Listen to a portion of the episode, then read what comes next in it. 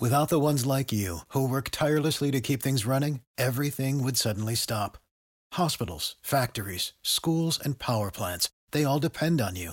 No matter the weather, emergency, or time of day, you're the ones who get it done. At Grainger, we're here for you with professional grade industrial supplies. Count on real time product availability and fast delivery. Call clickgranger.com or just stop by. Grainger for the ones who get it done.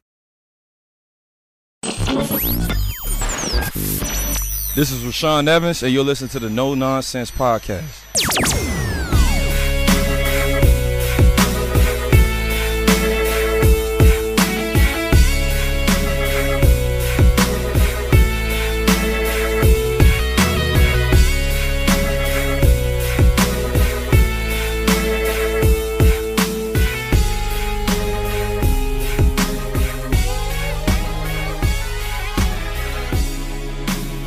Welcome into No Nonsense, a Tennessee Titans podcast, your place to go for on demand Titans coverage that is 100% free of the nonsense that we always see in sports talk these days. I'm Luke Worsham, joined by the other two hosts of No Nonsense, Matthias Wadner and Will Lomas. We are back to recap what is oddly a lot of news for a you know typical mid-season, middle of the week podcast because uh, Jon Robinson, after yet another Titans loss, I say yet another two in a row, after another Titans loss, uh, decided he was going to go on the roster purge, making the decision to part ways with long snapper Beau Brinkley, pass rusher Vic Beasley, and cornerback Jonathan Joseph. We will break down all three of those releases. We'll also look ahead to the Titans' upcoming matchup against the Bears and talk about what needs to happen with the Titans defense and whether the newest addition to that defense, Desmond King, who the Titans traded for, will make a big difference. So, as we start, guys, let's just start right out of the gate with, with let's not bury the lead, right? The, the, the lead here is the three roster cuts. Uh, Beasley makes sense. I don't know that we expected it. Joseph, I certainly expected that to happen. Uh, let's start with Joseph. Uh, talk us through that, Matthias. Oh man, Jonathan Joseph. Yeah, I mean, you, you shared the clip on our on our podcast Twitter Yeah. account uh, yesterday. Pretty much uh, doing a victory lap for us.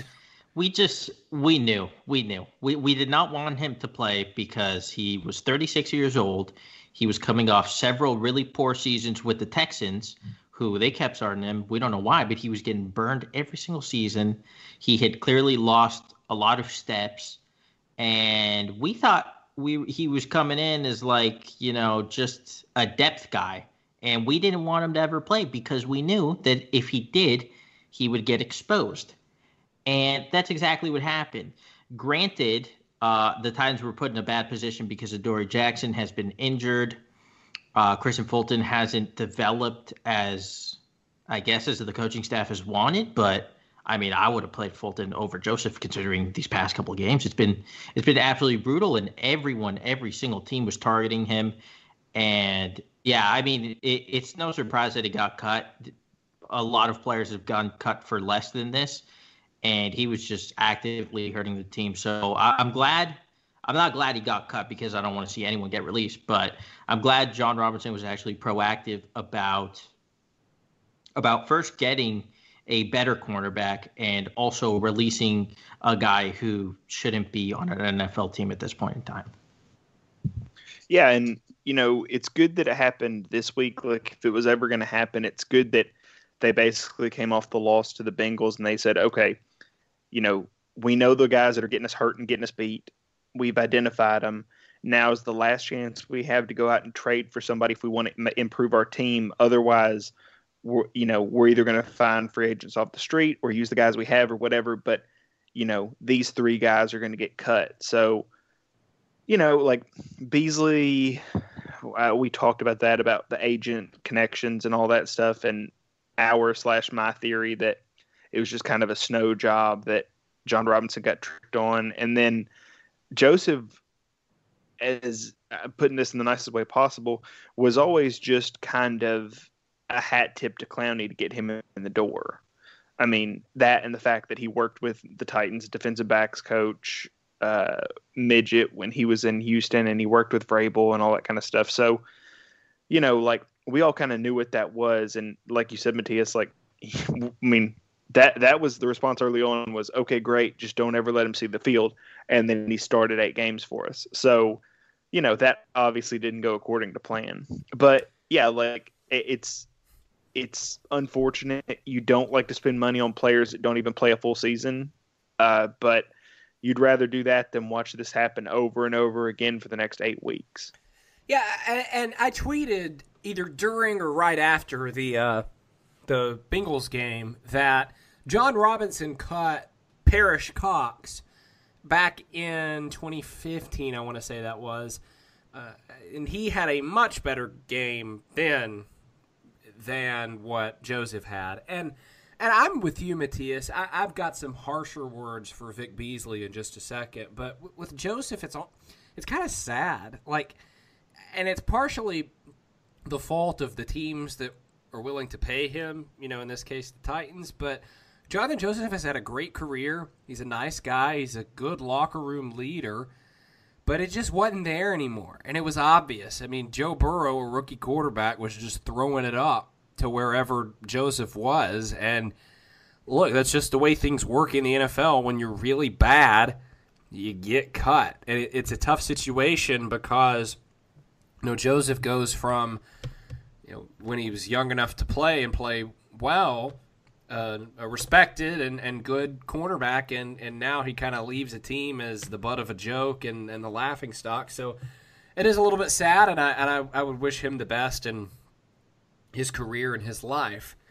And now, where things get more aggressive, at least for me, in terms of the rhetoric I'm going to bring to this conversation, is is the Vic Beasley situation. And, Will, you hinted at it. This was something that never made sense. I mean, I remember I was having a follow up after my eye surgery when the Beasley sighting happened, and I remember sitting in the doctor's office thinking, "What? Like, this this is just off brand. I think we all three made that comment that it was off brand for the Titans.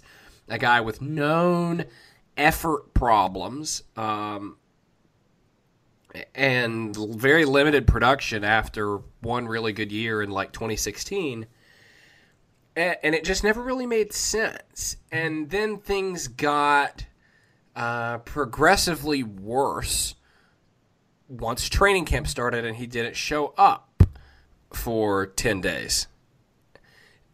This whole situation has been, I can't even think of the word, like, it's been a sham. It, it, has just been awful. And then he had that bizarre press conference where he attributed his training camp absence to, um, like having to work out disagreements with someone and you know we all got things we got to work out like this was just really weird like jon Robinson, all you know, they always talk about bringing in guys that love football, and you roll your eyes when you hear that. What they mean is bring in guys who aren't Vic Beasley. Because this guy clearly did not like football, gave them zero production for $9.5 million minus whatever he gave back to them in fines. And, and it was just, it, this is, it's a stain on Jon Robinson's record. You know, Jon Robinson has been an exceptional general manager for the Titans. But this is a stain on his record. And it's a bad one. He wasted 10 million bucks on a dude that didn't care, didn't want to be here, clearly, and didn't give them anything on the field. You know, sometimes you put up with the attitude if you're at least getting production. But this dude was getting tossed around like a rag doll by one of the worst offensive lines in the NFL on Sunday. I've I've rambled for a while. I've felt very strongly about this situation for a couple of months now. And whereas with Jonathan Joseph, I'm with your sentiment, Matthias, where it's not like, you know, ding dong, the witch is dead. It's kind of sad and, and just sort of had to happen. This one, I'm I'm sitting here saying, ding dong, the witch is dead. Finally, this was overdue. Good riddance. Yeah, and I think, I mean, even uh, it's going to sound like we're touting ourselves for our previous takes, but even when they made the signing, we and a lot of other Titans fans, a lot of Titans analysts were just like, well, this is weird. He doesn't really fit the Titans mantra at all because the Titans have always, especially under Jon Robinson, have looked for players that give 100% effort all the time. They're high character guys. And it's not to say that Vic Beasley is a bad guy. We we don't know that. He he might be a, a good guy for all we know, but the effort clearly wasn't there. And everyone who was a Falcons fan or a Falcons writer could tell you that the reason he left Atlanta was because he gave no effort and he was bad. He was completely inconsistent. Most of it was due to own, his own personal issues in terms of in terms of effort and motor and all that. So this was just really weird. Like I know uh, I know pass rush was the biggest uh, the biggest offseason need, but it just never made any sense to to bring in a guy like this and especially for nine and a half million dollars. Like I know it's a one year deal, but nine and a half million dollars was a good amount for a player who really only had one good season, maybe one and a half good good seasons. So yeah, it was just weird from the start. I'm not surprised. I'm not surprised he didn't make it the full season. I mean, I remember, I remember when he went missing, we were like, uh, is he ever even going to play a game for the Titans? We were we were shocked he even played one. Uh, he ended up playing eight, even though he probably shouldn't have because his performance didn't dictate that he should. But I mean, I, mean, I don't know. I'm we glad were, we were making Roberson's... bets as to whether he or a player that wasn't even on the team, Jadeveon Clowney, would be the first to debut. Yeah. And you know who it ended up being? The one that wasn't on the team. Mm-hmm. Yeah, like we all I think we all reacted the same way when the deal announced, which was at first it was scary because it was like the Titans have agreed to terms with Vic Beasley, and then it was like we had to wait 30 minutes before they said it was just a one year deal. So I think that helped make the deal more palatable because for a second we all thought we were going to be on the hook for like a four year, $40 million contract. And because that was when like, I forget who, but somebody got a big deal who like was an edge rusher who didn't really do anything and they got like a seven million dollar deal and it felt like Beasley was going to make fifteen million dollars and then Beasley made a one year like ten million dollar deal or whatever and it didn't feel quite as bad but we still didn't love the the signing so you know I I, guess I'm kind of in the minority here. I don't fault Robinson for doing it because even with the issues he had, I don't think he ever had less than five sacks in a season, which would have been great. Like, I mean, that's more than half of what the Titans have now. So, you know, if you could have gotten that out of him as a rotational pass rusher and a replacement for Cameron Wake, like, I, I completely understand doing that move. But the problem is, is that that they didn't get somebody with a good work ethic. They didn't get somebody who was interested in football. They didn't get somebody who was ever going to live up to the potential or the athletic traits they showed coming out of college. And, you know, you roll the dice, you don't sign up for a long term commitment. We always talk about if it works out, great. If it doesn't, it's just one year. And then it doesn't. And in the moment, it's like, well, that really does suck. But at the same time, I mean, that's just the gamble you take. So uh, the Beasley signing to me is much less bothersome than the Joseph signing because the Joseph signing was basically to appeal to a guy who almost didn't sign with the team anyway and who hasn't done anything since he's gotten here. So, like like I said, I, I don't really fault Jon Robinson for doing this because he did it with all the information he had in a situation where any other year he would have met with him in person. It just happened to be the year that COVID spread, and you know we've got all this these issues where he can't be in the same room with them, and you know I I, I don't know. I, I like I said, I'm always a Jon Robinson apologist, so I always come down on the side of, you know, how could Jon Robinson have been right in this scenario? And that's just kind of, I think, where I was when the move happened. But, you know, it, they cut bait. It's over. Thank goodness. You know, my brand for a while has been you can't lose with a one year contract. But as I was telling you all earlier, uh, this was an L. This was the one time I will sit here and say, yeah, that one year contract was a loss. That was a weird one. Beau Brinkley, who has long snapped every field goal attempt and every punt for the Titans since 2012, was also among the players who was rele- who were released by the Titans on Tuesday Will, this has been something that you have been on for quite some time. Yeah, like you never want to be the guy that kind of pats themselves on the back when somebody gets cut that nobody's talking about. But I mean, Beau Brinkley has not, and there's an excuse out right now that says that he didn't have his strength since dealing with COVID, and that that's part of the issue, and that's why he got cut and blah blah blah. But I mean, he really has not been good all season. Like even in Denver, he was snapping some low, and that he he just hasn't been very good. Now, you know, there was just an episode of Bussing with the Boys where Brett Kern was on, and he talked about how much he liked Beau Brinkley and how strong he was, and how he's one of the best long snappers in the league last year because he was so big that he could kind of block and then get downfield and be in position to make a play. And all that's great, and all that was true in 2019. But in 2020, Beau Brinkley just was not very good for the Titans. And you know, who knows? Maybe he comes back next year but you can't keep two long snappers on the team. And if he's not doing his job now, then they're going to bring up Overton to long snap, and they've had him in uh, on the practice squad for a while. So, you know, it's it's going to be a pretty smooth transition there. But you know, I I don't know why anybody's surprised by this, other than the fact that they just don't really watch long snapper play. But it's really easy to tell when a long snapper is good or when he's bad.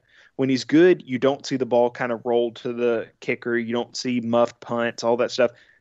We saw that what once in the Steelers game when uh, Kern had to pick it up and run, and he tried to throw it when there's ten guys 15 yards down the field, and that didn't work. And uh, thank goodness Roethlisberger threw the interception in the end zone. And then this past week, he rolled a punt or rolled a snap back to uh, Kern who was holding it for the kick, and that didn't get up, and they had to scramble, and Kern got hurt. So you know you can't be that blatantly obvious with your mistakes two weeks in a row and expect to keep your job. But like I said, maybe maybe there was an issue with the COVID, not not the COVID he got, but the COVID situation, and maybe if he gets to train with a good facility and with good you know strength coaches or whatever then he'll get back to his normal shape because he and the rest of the special teams players are all friends. So, you know, that goes a long way and that trust goes a long way. So he might be back and by all reports he's a really good guy, but he just was not helping the Titans this year.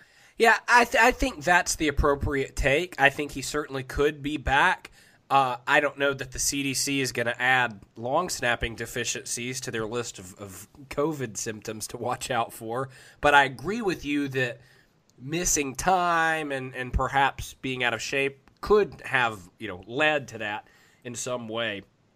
Before we get into the Titans' big addition that they made through the trade, cornerback Desmond King, I want to talk a little bit about the pass rush in general because now without Beasley, uh, they're going to have to let some other guys play because pretty much on the edges it has been exclusively Beasley, Clowney, and Landry this year.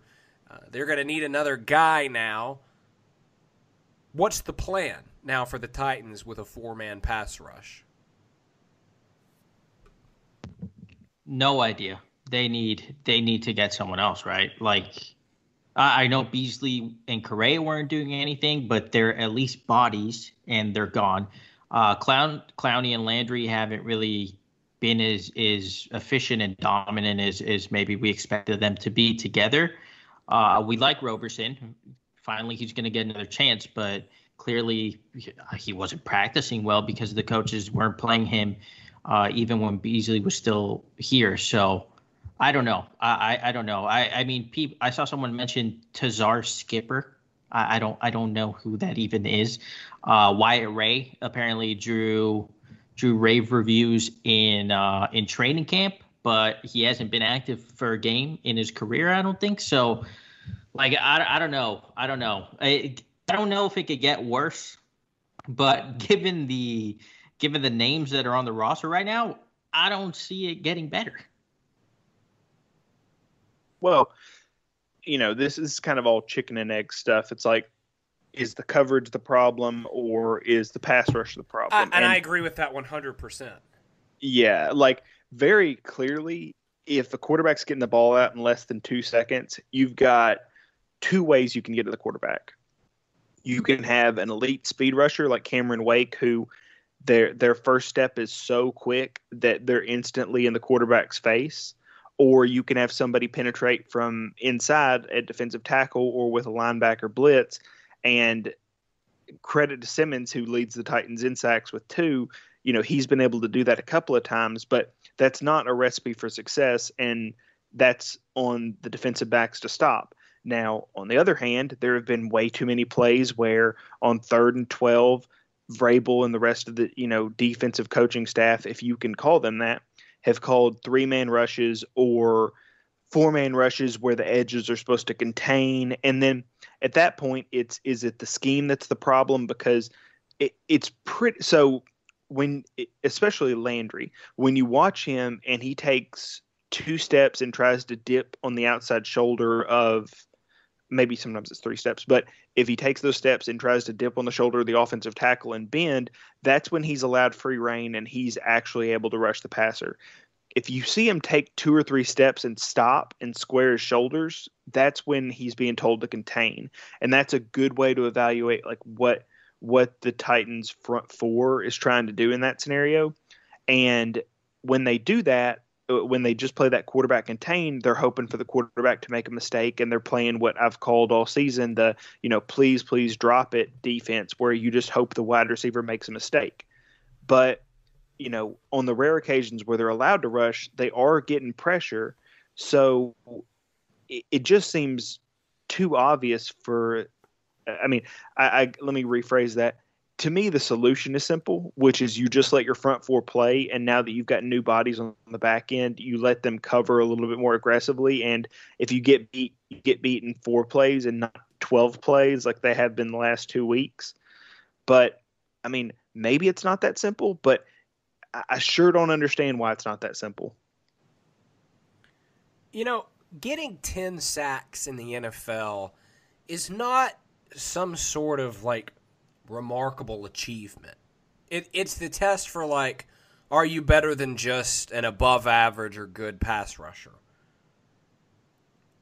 Jon Robinson hadn't brought in anybody that's really gotten terribly close to that. I mean, I know Landry what had eight two years ago. He had nine last year. Nine last uh, year, and and he had a tenth one in the playoffs. But yeah. if, if we're if we're just counting. But go ahead. Can we? let's have the Landry debate again. No, no, not again. I mean, will you at least will you at least admit he's bad against the run? No. Yes. I, I, I don't. That's that's something, setting the edge. Setting the edge.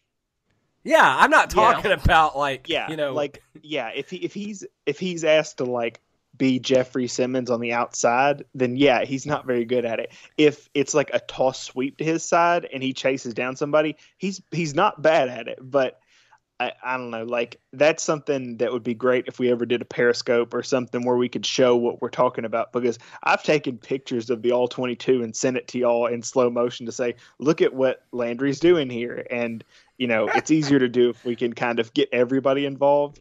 But I still maintain that the running problems are a, not maybe 99% on Rashaan Evans and Jayon Brown and not on your 250 pound edge rusher who shouldn't be asked to do that much in the run game anyway. I will ask this though. I think that's fair. I- What I, I, I want to say this. I, I get the numbers are there. I have not noticed Landry this year.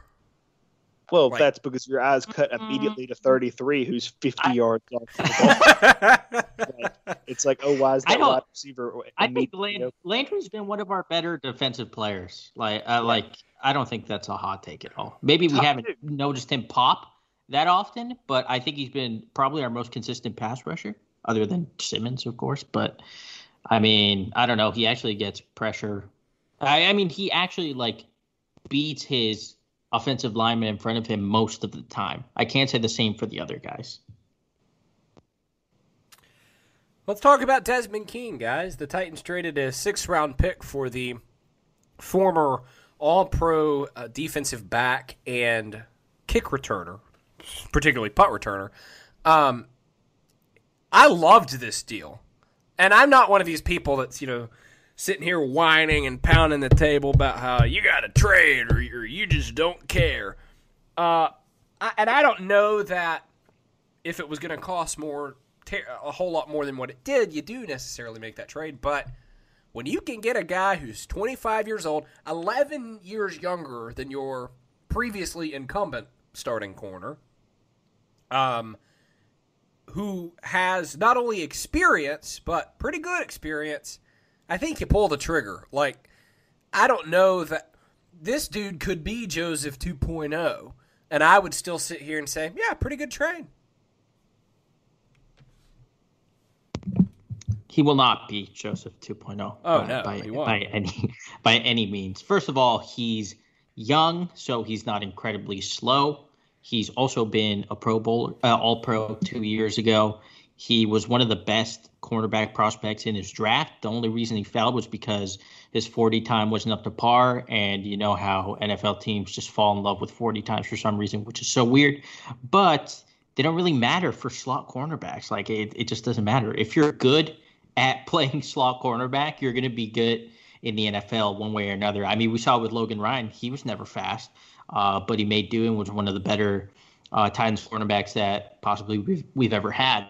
So I'm excited. I'm excited for this. I mean, they were shopping in around right before the draft, and a lot of people, myself included, we thought they probably should have called the Chargers about him just because he had that track record of being an all pro. He's kind of a Swiss Army knife in terms of being a punt returner, also slot corner, and he can also play outside. Uh, he's one of those guys that can also be used on blitzes and stuff like that. So he's a really versatile player, and he's also a really good player in terms of efficiency and even metrics. I mean, I know we hate PFF, but he's been one of their best rated cornerbacks this year and in 2018. I'm not sure last year, but you know, I, I just think this is a really good, really good um, addition. I, I, Fulton hasn't been what we thought he was going to be. He's also been injured. Uh, but I still think Fulton's a future. But for this year, we clearly needed more help. And trading for King, who I think is a free agent after this year, uh, it it just made sense uh, to get him as a rental. And if he kills it, if he does really well, I mean, he might be he might be staying here on a long term contract, especially with Butler getting up there in age and his contract is running out in a couple of seasons. I wouldn't be surprised if the trio going forward is Adoree Jackson, Desmond King, and Kristian Fulton. Yeah, like I, I'm, I think that's a really, really, really good take. Like I think, first of all, I, there's a lot of talk about his versatility, and you talked about him playing inside and outside, and I think that's fair. But there's people that talk about him as maybe a safety or whatever. Predominantly in his career, he's played slot corner. Like in 2018, he was an all pro slot corner. Most, I would say 75% or more of his snaps come inside as a slot corner. The smart thing for the Titans to do, and that's a leap of faith, is to just let him be a slot corner. We've seen them play match corner over the last two weeks because they thought Adoree was coming back and he hasn't, which I don't know what's going on there. But the uh, the plan seems to be let Malcolm Butler take one guy, let Jonathan Joseph slash Tye Smith take the other guy, which thankfully should be upgraded to Adoree this week, uh, and then have just whoever in the slot. And it's been Chris Jackson or Fulton or, or whatever. Fulton in the slot has not been very good. He just he doesn't seem to be a natural there, and it was always kind of a weird fit, even though you know he did play some early in his career at LSU, but he was a boundary corner for you know the last season and maybe the season before that. But, you know, like he was always a guy who thrived better on the boundary. Like it, it was strange that they wanted him to play in the slot when there were other guys who were more experienced in the slot. But this retroactively makes all those moves make sense. You get Kristian Fulton on a rookie contract. Adoree's going to be on his fifth year option next year, I believe. Yes. Desmond King is now uh, sorry if you hear my fire alarm going off. Uh, Desmond King is now uh, the full time slot corner. So going forward, you have your prototype for, you know, Adoree is your number one, Malcolm Butler slash Kristian Fulton is your number two, and then King is your slot. Like that, if you want to play match corner, you have suddenly made this team much easier to evaluate because like like I said, you've got those matchups already and it fits what everybody does well. So, you know, like I said, I, I, don't know if that was a Jon Robinson decision or if Mike Vrabel said it turns out that this guy you got can't cut it in the slot and we're gonna have to play him outside. I, I don't know how that came about, but Desmond King, who like I said was an All Pro in 2018, falling into their laps is great, and he just so happened to be a second team All Pro punt returner. So you know, like kill two birds with one stone, and that stone is a sixth round pick. So it that that's a great move, and like you said, maybe he comes in and he's not very good, but eh, you know, if you're going to take a chance, a sixth round pick for a guy who is extremely cheap, you're out in eight games if you don't like him. You can use the franchise tag if you love him. You know, if he has all pro upside on on defense and as a special teams player, like I mean, come on, like there, there's very little you can do with a sixth round pick that's more impressive than that. Yeah, I, I'm really with you on the punt return stuff. When was the la- we we talked about it before the season started? When was the last time this team had a competent punt returner? I mean, I get Kalif Raymond has just become the guy that doesn't make mistakes. Usually they have one or the other. They have someone who can who can break it, and all they do is fumble and muff and turn the ball over. Or they have someone who's never going to make a mistake, but also is never going to get more than three yards is this finally the solution to that problem?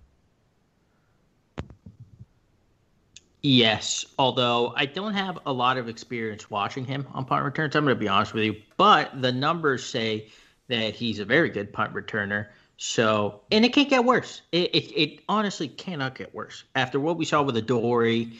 And yeah, you're right. Kalif hasn't made any mistakes, but I mean, he's had a lot of punts where he's lost yardage because he's really bad at it. So I, I, mean, I'm excited. I'm excited that we have a guy with a track record who, who you know, has actually done it at the highest level. Uh, I know Adoree was a good punt returner in college, but he just never showed that uh, in the NFL. So I'm excited about that. In terms of your question, when's the last time? I mean, Mariani, but the first time, like the second time we brought him back, he was clearly not the same. But uh, his first go around as our punt returner was probably the last time we had a really good one.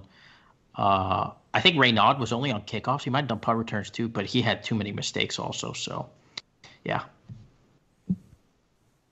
Yeah, I mean, th- there's not much else to add. Like, it's been forever. And it's almost the point where you can tell when the Titans have their best you know punt returner or that they'll have in the next five years because you're just happy when he gets five yards and they're in the flag because every other time whether it's McCluster or whoever it is, you have these sidewindy guys who go back and forth until there's a holding call, and then you get moved back ten yards on top of a bad like kick return anyway. So, yeah.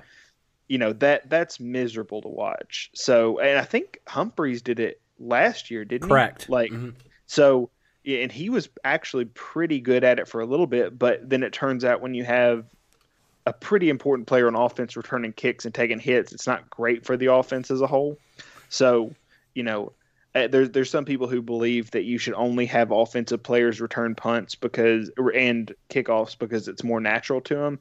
And I don't know whether I agree or disagree, but I will say it's hard to find somebody who's skilled enough with the ball in their hands to make a play and then not be a starter on offense. When on defense, it does seem like there are some guys who are good enough to play rotationally and who also you don't care if they get thumped. Now, King, I'm not sure if he qualifies in that because he's going to be your starting slot corner, but at the same time, when the upside is so high and he's done it for so long and you're not asking him to do something new and different, like that that seems to be something fair to ask. But yeah, like it would be nice if you know, we were the team that got 15 yard punt returns and was surprisingly in enemy territory to start a drive instead of, you know, back inside your 10 for two out of every three drives.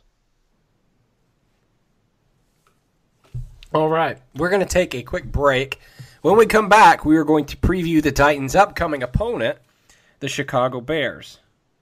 All right, we're back, and we're going to now preview the Chicago Bears. Although, b- before we do that, one more question on the Desmond King front, guys.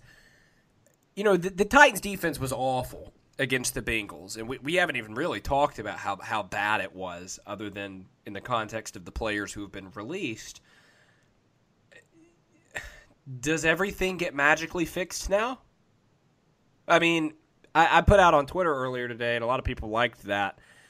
You know, at one week after having 36 year old Joseph and Butler, who actually hadn't been that bad, Butler, and Chris Jackson slash Kareem Orr uh, presumably, there's a chance on Sunday it's going to be Desmond King, Adoree Jackson, and Malcolm Butler. That's going to make things a lot better, you would think, but that doesn't necessarily solve the pass rush problem. It works hand in hand, though, and Will, you're correct to assess that it's a chicken and the egg argument. I had two people in my mentions earlier today on Twitter arguing about whether the coverage or the pass rush is the bigger problem, and I wanted to be like, does it really matter? They both stink do things get fixed now? I mean, or at I least at least some sort of market improvement. Yes, things things will get better because just by taking Joseph off the field and taking Chris Jackson off the field, assuming Adoree Jackson comes back, uh, your your coverage is going to be is going to be better just because those guys were were bleeding we're, we're bleeding yards to, to receivers. But they don't fix the fact that the pass rush was bad, like you said. They don't fix the fact that Rashaan Evans and Jayon Brown are getting washed out on every run play. Uh, they always seem to be out of position in coverage, also, or when receivers are coming across the field.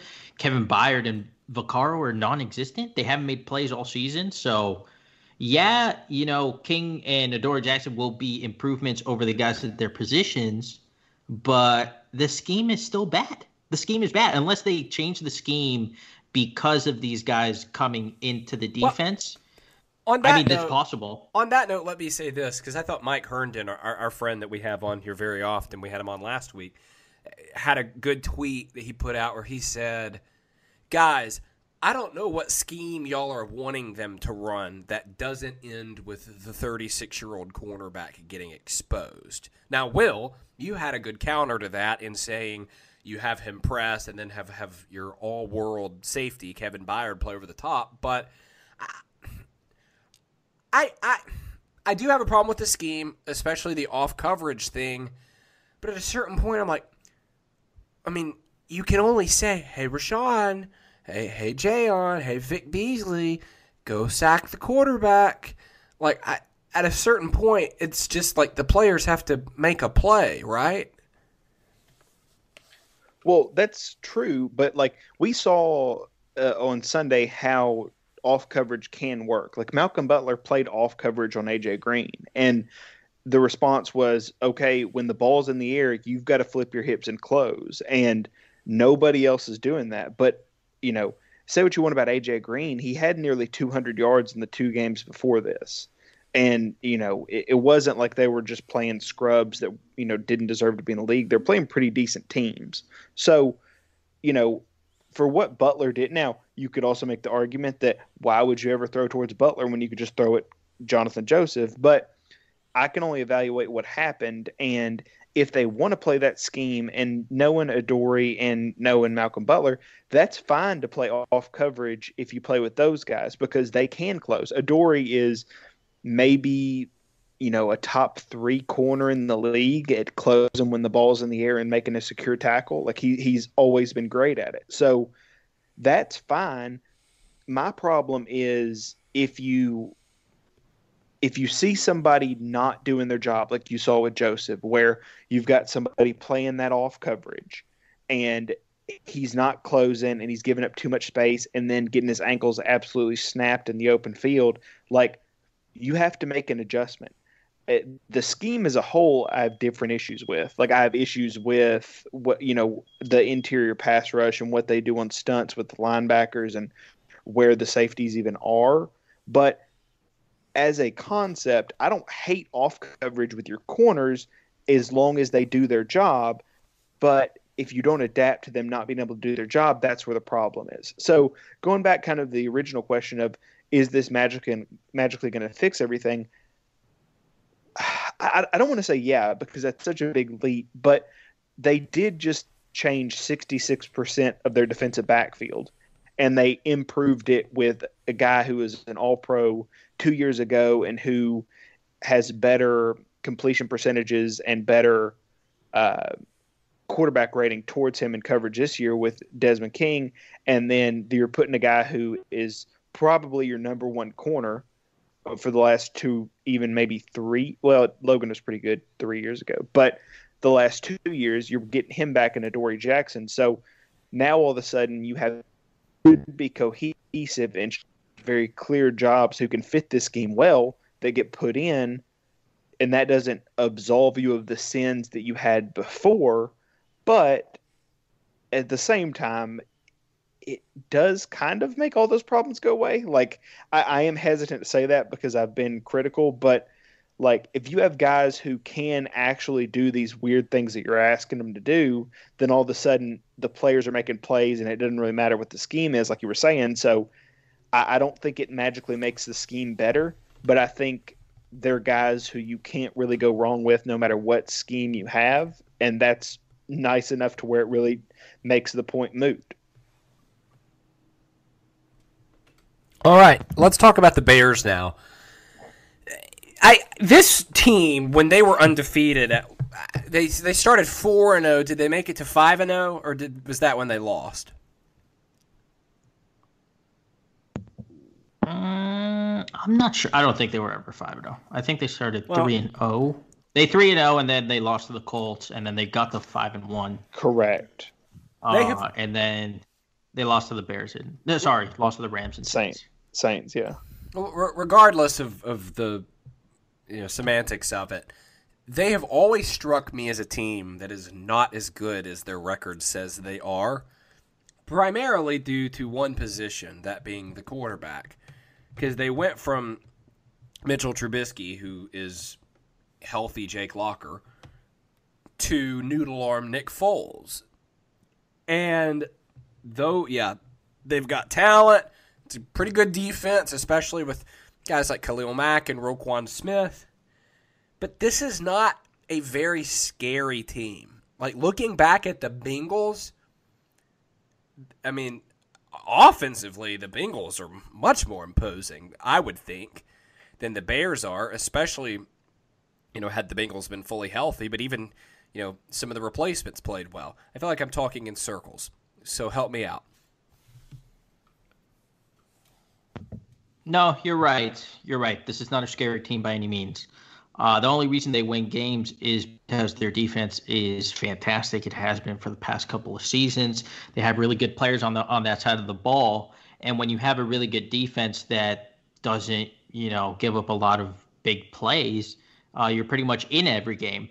And within those games, your offense can find a rhythm in any given drive, and then you know you end up in a close game or you end up even winning that game. So that's how that's kind of what they are.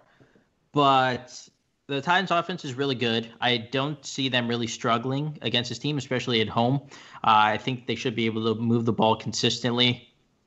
It might be a game where Gostkowski gets a bunch of field goals, but I do think the Titans will be able to move the ball. Uh, the thing is, the, the Bears offense is it's unfortunately I have seen too much Bears too many Bears games this season and last season too. They had a bunch of uh, primetime games for no reason, but they're they're so bad. They're so bad because Foles is like you said. He doesn't have a lot of arm strength. He has very little pocket awareness. He does have times where he makes good throws, but very few and far between. He loves turning the ball over, loves throwing the ball to to the defensive players. He's just not good. He's just not good. And he's not athletic, so he can't really escape uh, any pass rushes. He offers nothing in terms of scrambling ability. The thing is, the Bears do have very good skill position players. Uh, David Montgomery is he's kind of uh, he's kind of a plotter, but he breaks a lot of tackles, and he's actually a really good receiver out of the backfield. Allen Robinson, we know how good he is. He's one of the best receivers in the NFL. They have Darnell Mooney, who is one of the really quick uh, rookie. He gets open very often, especially down the field. The problem is Foles can't throw down the field, so it's kind of a moot point. And, then they also have Anthony Miller and, and Jimmy Graham at tight end. So they have good talent They have good talent, but the quarterback is not good. He's incredibly inconsistent, and they also have an offensive line that's not very. They, they like they're they don't they don't move the defensive line all that often, and their run their run blocking is particularly bad. So, I mean, the Titans should win this game, but I, I don't know. I don't know. They just lost to the Bengals, so I have no idea what's going to happen. Yeah, uh, I mean, the the Bears are weird. They've got an offensive lineman who's out, and maybe another one who's out, which is basically a curse for the Titans since they can't get a pass rush on anybody. And you know, maybe they fix that, but I've I've said this a lot with this defense. Until they actually make changes, I'm not going to assume anything or believe anything. Um, you know, I don't think the Bears are good, and I think they're kind of they're a team that relies on okay, what can my three you know dynamic wide receivers do with the ball in the air, and a lot of times that works out, and not enough to where they put up 30 points a game, but enough to where they put up 20 points. And they have Khalil Mack on one side of the ball, which really helps, and Roquan Smith, who's been really fast. And, you know, you've got other good players around Eddie Jackson. Like, you've got a good defense, even if Khalil Mack's not like J.J. Watt or T.J. Watt or either of the Bosa's or Chandler Jones, where he puts up 20 sacks a year. That's never been his game. But, you know, like they, they're kind of the classic Bears. Like, except instead of having a good running back, they have a couple of good wide receivers. So, you know, how how do the Titans match up with that? I mean, they match up terribly with everybody on defense because they're one of the worst defenses in the NFL. So, you know, even if you're playing a bottom 10 offense, you're still a bottom 5 defense. So, that doesn't really help much. And on offense, like it's kind of like the Steelers game where you know you're putting strength against strength and you're just seeing who wins and maybe the new signings and the changes in the lineup will make a difference in that game maybe they won't but you know it, it does feel like it's going to be another close game where probably at halftime the titans are going to be behind and you have to hope they make some kind of change between the second third quarter that actually makes a tangible difference Otherwise, you're going to lose three in a row, and there's going to be some serious questions.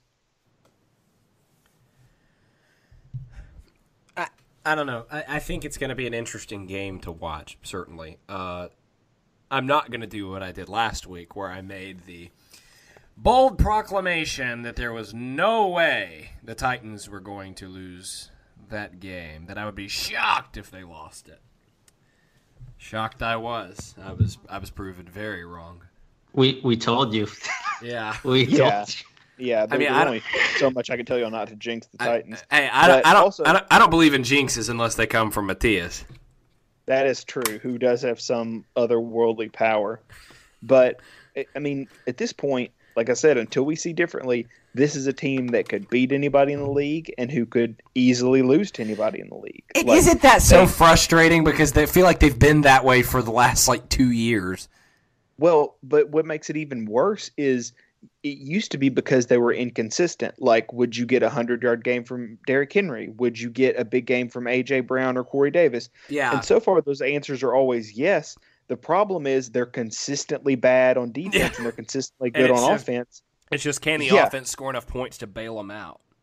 Yeah, I mean it's it's it's what we've had. problem. I mean, it's why I don't necessarily believe in the Seahawks this year. It's why Kansas City had an uphill battle to kind of change perception about them. Like it's why so many teams have gone to the Super Bowl and lost is because if you're really bad on one side of the ball, it's really hard to win a Super Bowl.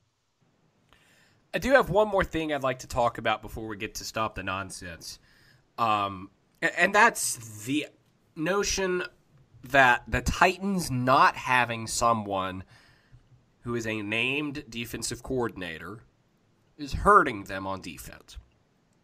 Mike Vrabel was asked after the loss to Cincinnati whether that is the case. He, he was flat out asked, Do you regret not naming a defensive coordinator? And his response was to the effect of, I am positive, those were his exact words, I'm positive that that has nothing to do with our struggles, with the problems that they're having. He was then asked on Monday to expand on that, to, to sort of defend the answer. Why are you so confident that that has nothing to do with the struggles? And to be frank, before I heard the explanation, I was sort of in the camp of, yeah, he should have hired a defensive coordinator, blah, blah, blah. But then he gave this answer, and, it changed my view. He said something to the effect of, it's not like we're just in total disarray and we kind of walk in the meeting room on a Friday and we're like, hey, wouldn't it be fun if we ran this? He said, Shane Bowen runs the meetings. We do them the exact same way we did them last year. It's just Dean Pees isn't here. And we work through the film and we work through strategy. And then on game day, Shane Bowen calls the play. And so my response to that is, I mean, yeah, that kind of makes sense. I mean, it's not like the process has changed at all. So, what I would say is if you're going to criticize the Titans and say they would be a lot better if they just had a defensive coordinator, the real criticism is that they didn't bring someone in from the outside. Because that title has, after Vrabel's answer, is meaningless they are doing everything that they would be doing if Dean Pees was there. It's just he's not. He's not there making the calls. The criticism needs to be not about the title, but with who is calling the plays and the fact that Vrabel trusted someone on the inside as opposed to seeking someone on the outside. It has nothing to do with the title or naming someone the defensive coordinator. Yeah, I mean, the problem is, that the guy he elected to call the plays has been bad at his job, right? It's not yes. that the guy. It's not that the guy ha- doesn't have the defensive coordinator title. Like, what would that change? Shane Bowen would still be the one calling the plays and coordinating the defense. So he just picked the wrong guy, it seems. Unless the players are just that proved that dramatically uh, and that's been the main issue for the defensive struggles. So, I, I have, I guess, a theory about this. It's not really a theory. It's more just like this is my bone to pick with this. You lose Dean Pees, who, you know, we we've talked about before. Like I thought he got way too conservative once uh, the offense was good enough to support the team. And, you know, I, I still stand by that decision. And I don't know how much of that was Vrabel. I don't know how much of that was, you know, Shane Bowen's input, which I guess exists. But my problem is you replaced one guy with two guys because I, I don't believe that Mike Vrabel was as involved in 2019 in the game plans and all the stuff in the meeting rooms and all that. I, I think that he probably let Dean Pees do that because that just makes sense to me. And you replace the job that Dean Pees is doing with two guys who one in Shane Bowen has never called a play on defense before this year, and the other is Mike Vrabel, who's only called plays once in his career, and it was at Houston when they had the worst defense in the NFL. And you put those two guys together with no clear delineation and responsibilities, and you basically said we'll be fine without a preseason to figure it out. Let's just roll the ball out and see how it goes.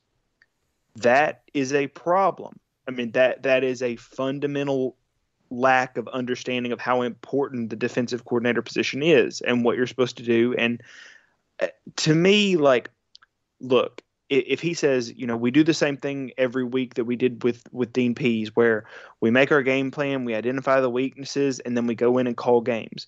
It's like, yeah, that's great. But if you've ever played Madden and you, you're like, I'm going to run the ball 10 times in a row, and then you get stopped 10 times in a row, you have to make an adjustment. You have to make a decision based on your experience, on what's worked in the past, what guys do well, things that a defensive coordinator, especially a seasoned defensive coordinator, can quickly adapt to. Instead, you've got Vrabel and Shane Bowen who are stepping on each other's toes and don't seem to have cohesive ways to or ways to adjust on the fly and that's why you get Johnathan Joseph targeted for two straight weeks when the Titans allow nearly historically bad two game uh, third down conversion rates because all because they can't figure out what to do and so they panic. They throw new guys on the field with no no different you know they didn't change the way they were playing defense. They didn't play press coverage with Tye Smith. They did the exact same thing that they were doing with Joseph and they got beaten the same way and they panicked and they changed guys again. Like that shows a lack of understanding on what to do in a situation when this goes wrong and that's why at the highest level of football you don't employ guys who have not called plays at any point in their career, and you definitely don't do something that 30 of the 32 teams in the league you don't go away from the conventional wisdom of a defensive coordinator when 30 of the 32 teams in the NFL have a defensive coordinator. And the other team is the New England Patriots, who have Bill Belichick, who was a defensive coordinator for decades for great teams. So, you know, there's there's a reason why even though Mike Vrabel says, you know, we're not doing anything different, it it's a good answer on paper, and I'm sure he believes that that's the correct answer. But there is a fundamental issue with with that line of thinking that doesn't take into consideration all the things that we see every Sunday that get the Titans beaten, which is a lack of ability to change when things don't work out the way they expected. Time for Stop the Nonsense, guys. And, uh, you know, the election was yesterday. This episode's coming out on Wednesday. So I'm going to guess that there's been some nonsense that's happened since we recorded this episode. Um, but I think we have a lot to choose from as it stands. Who would like to go first? I'll get it started. Mine's pretty quick. It's uh it's essentially about the NFL, uh, the Baltimore Ravens, and Marlon Humphrey. So yesterday, I think it was yesterday, Marlon Humphrey tweets, "I got the Rona. Hopefully, I'll be back healthy soon." Uh, Marlon Humphrey, he played. He played on Sunday, by the way, against the Steelers. Uh, two one day uh, before saying that he tested positive. That means that he tested positive in with the pregame test, but you don't know the you don't know the the results until later. So that's why he was able to play in the game. But where this gets absolutely ridiculous is if you go back to the practice report, injury report from the week before the Steelers game, Humphrey was listed as I think out, out or limited, I don't know, with an illness on Wednesday. He came back practice the next two days, but he very clearly was showing some uh, coronavirus symptoms, or he wouldn't have been out with an illness. What else could an illness be? You know, very similar symptoms. So he tested negative for the coronavirus, right? Those two days that he came back and coming up until the game. But I don't think he should have been allowed to play, to be completely honest with you. And I think it's just a huge, just a huge dark gray area uh, in the in the NFL's testing process and in the fact that they let a lot of these guys play when like they might have it. It's just it's insane to me. I don't know how we've even gone this far in the season. I really don't. And it seems like we're just going to power through and we're somehow going to get to the end. But I just I, I'm baffled by some of the decisions that these teams make, that this league makes, that these they, sometimes these players make, and it's just such a weird and and and crazy situation, and it's just getting worse because if you've seen the numbers for the coronavirus uh, around this country, it's getting worse, and it looks like it's going to keep peaking every single every single day, pretty much. And I don't know how the NFL is going to keep going about this, but hey, hopefully, hopefully they can make it through the season. I'll go well, next, and that's a great well, one, hold, hold on. Let me, okay, let me tell let me tell you something real quick. Uh, you obviously have forgotten that Trump said uh, a few months ago that November fourth we won't even hear about the coronavirus anymore. So that's right. So that we're in the clear. We're in the clear. Yeah, by the time our listeners are hearing this, you've already going to be over. Forgotten yeah, it's probably done. So I can't, I can't wait to go I- see I some some shows this weekend at the theater. I don't want to trash your t- your stop the nonsense, Matthias, but you know, I, I by the time this comes out, it'll already be gone because we'll be cured. So Yeah, yeah. that's good news. Um, so mine is, uh, do either of y'all use TikTok? no, Okay.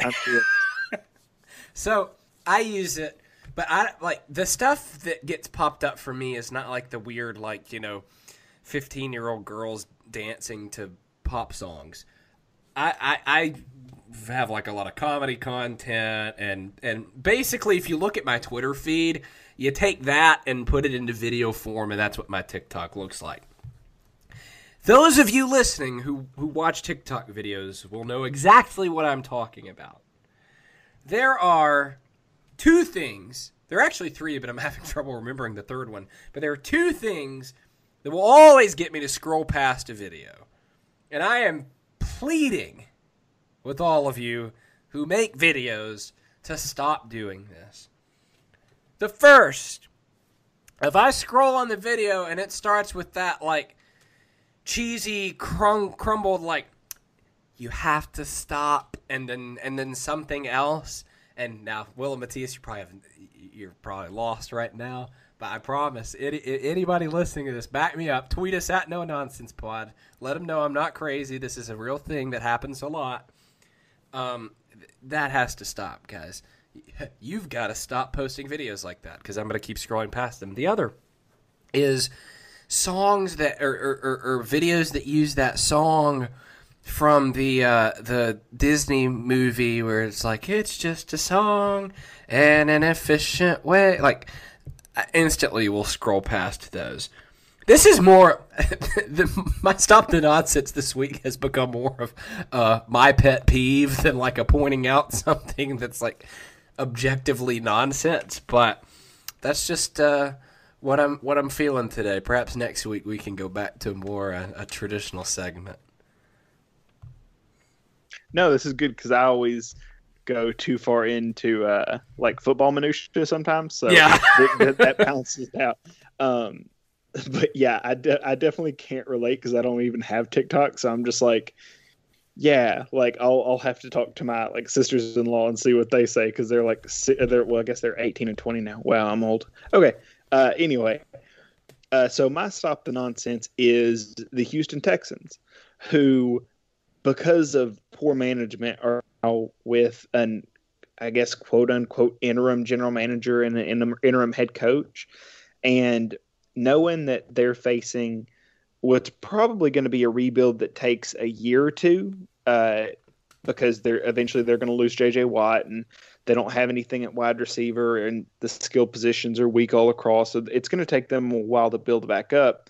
But facing all of that, again with a head coach and a quote unquote general manager who have no stake in the future of this organization. They're only trying to win as many games as they can to save their job or to get another job in the future.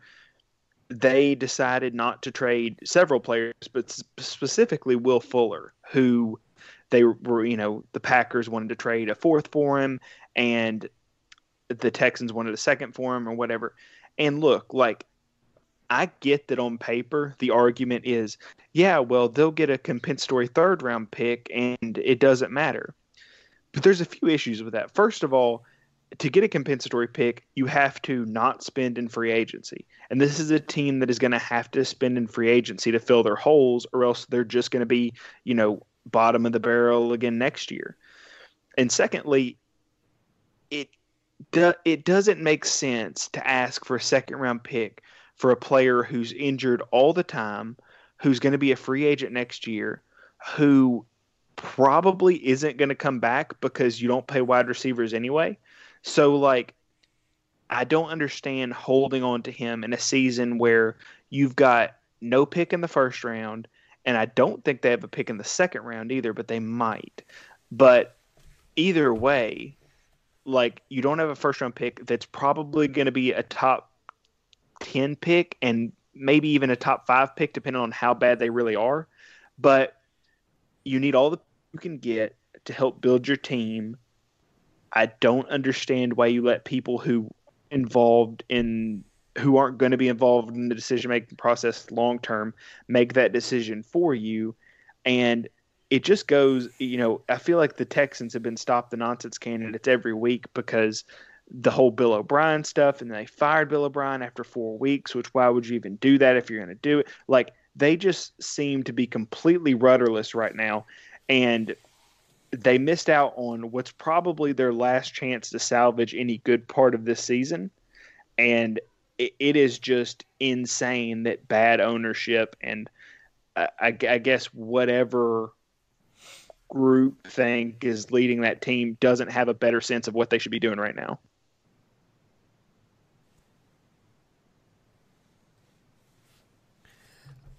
Anybody got anything else as we close out to say? I mean, we we this uh, again. We're recording this Tuesday night at about seven thirty Central Time. Uh, for, according to some people, the nation is just going to eat itself tomorrow and collapse. So, I guess no one's even going to be listening to this, regardless of, of who wins the election. No. Yeah, like the, this the smoky crater that yeah the smoky crater that you're listening this from like yeah.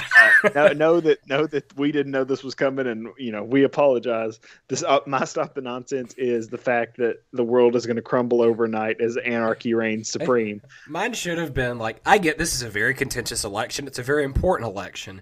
But what i don't understand is all this like apocalyptic talk of like that we are going to the world will end if such and such outcome occurs. Like, let's tone it down just a bit. All right, I folks. Don't I don't know. Next time we do this pod, I might be doing it from Europe. We don't know. We don't know. we don't know. All right, folks, that's going to do it for us. Uh, for Will and Matthias, I'm Luke, reminding you and everyone else in the sports world, and this week, everyone else in the political world, to stop the nonsense.